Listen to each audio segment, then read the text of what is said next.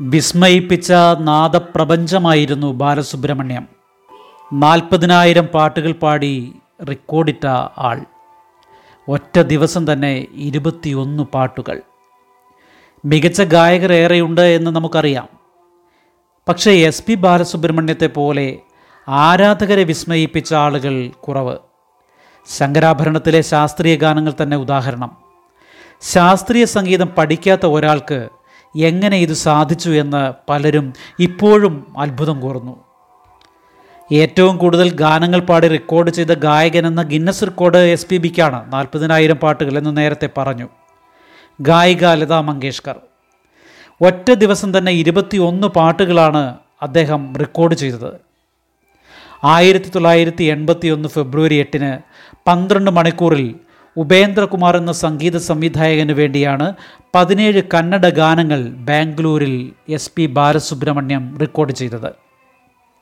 മുംബൈയിൽ ആനന്ദ് എന്ന സംഗീത സംവിധായകന് വേണ്ടി ഒരു ദിവസം പതിനഞ്ച് പാട്ടുകൾ പാടി അദ്ദേഹം.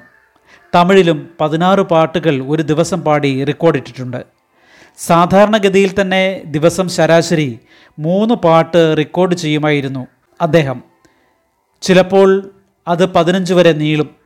ഇത്ര പെട്ടെന്ന് പാട്ട് പഠിച്ചെടുക്കുന്ന ഗായകരില്ലെന്ന് പല സംഗീത സംവിധായകരും പറഞ്ഞിട്ടുണ്ട്. കണക്കെടുത്തിരുന്നുവെങ്കിൽ ഇന്ത്യയ്ക്ക് അകത്തും പുറത്തും നടത്തിയ ഗാനമേളകളുടെ പേരിലും ബാലസുബ്രഹ്മണ്യത്തിന് റെക്കോർഡ് ഇടാമായിരുന്നു എന്ന് സുഹൃത്തുക്കൾ സ്നേഹപൂർവം പറയുന്നു. പാട്ടുപാടി ഒതുങ്ങിയ ജീവിതമായിരുന്നില്ല ബാലസുബ്രഹ്മണ്യത്തിന്റേത്.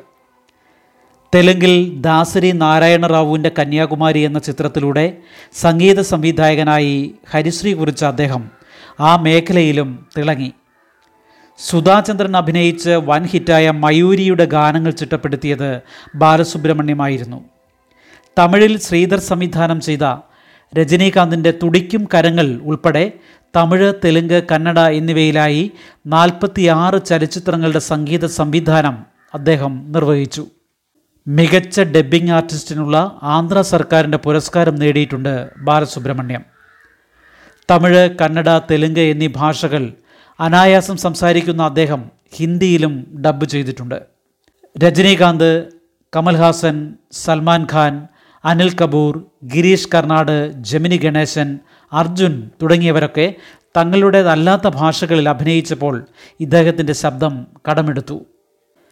പുലർച്ചെ മുതൽ രാത്രി വരെ നീണ്ട റെക്കോർഡിങ്ങിന് ശേഷം ക്ഷീണിതനായി മടങ്ങാൻ ഒരുങ്ങുമ്പോഴാണ് ഒരിക്കൽ ചെറുപ്പക്കാരനായ പുതിയ സംഗീത സംവിധായകൻ എസ് പി ബാലസുബ്രഹ്മണ്യത്തിന്റെ അരികിൽ പാട്ടുമായി എത്തുന്നത്. ഈണം കേട്ടപ്പോൾ പാടാതിരിക്കാൻ വയ്യെന്നായി. അങ്ങനെയാണ് കർണ എന്ന സിനിമയിലെ വിദ്യാസാഗറിന്റെ പ്രസിദ്ധമായ മലരേ മൗനമ എന്ന ഗാനം പിറക്കുന്നത്. തന്നെ മാതൃകയാക്കരുതെന്ന് സ്വയം പറഞ്ഞാലും വിജയം കൂടുന്തോറും വിനയമേറുന്ന മഹനീയ മാതൃക തന്നെയായിരുന്നു ബാലസുബ്രഹ്മണ്യം. എത്ര തിരക്കുണ്ടെങ്കിലും പറഞ്ഞ സമയത്ത് റെക്കോർഡിങ്ങിന് അദ്ദേഹം എത്തിയിരിക്കും. കാലൊടിഞ്ഞപ്പോൾ വീൽ ചെയറിലിരുന്ന് പോലും സ്റ്റുഡിയോയിൽ വന്നു. പാട്ടിന്റെ പൂർണതയ്ക്ക് വേണ്ടി എന്ത് പരിശ്രമം ചെയ്യാനും അദ്ദേഹം തയ്യാറായിരുന്നു. ഇളയ നില എന്ന ഗാനം ഗിറ്റാർ ശരിയാകാനായി പതിനാറ് പ്രാവശ്യമാണ് അദ്ദേഹം പാടിയത്. എല്ലാ വിജയങ്ങൾക്കും കാരണം ഗുരു കാരുണ്യമാണെന്ന് ബാലസുബ്രഹ്മണ്യം പറയും. ആദ്യ ചിത്രത്തിൽ അവസരം നൽകിയ എസ് പി കോദണ്ഡപാണിയെയാണ് മാനസ ഗുരുവായി ആരാധിച്ചിരുന്നത്. മഹാഗായകനായി വളർന്നപ്പോഴും ഗുരുവിനെ മറന്നില്ലെന്നു മാത്രമല്ല വടപളനിയിൽ റെക്കോർഡിംഗ് സ്റ്റുഡിയോ തുടങ്ങിയപ്പോൾ അതിന് ഗുരുവിന്റെ പേരാണ് ഇട്ടത്. അതുകൊണ്ടാണ് പാട്ടു മാത്രമല്ല ഒരു പാഠപുസ്തകം കൂടിയാണ് എസ് പി ബാലസുബ്രഹ്മണ്യം എന്ന് എല്ലാവരും ഒരേ സ്വരത്തിൽ പറയുന്നത്.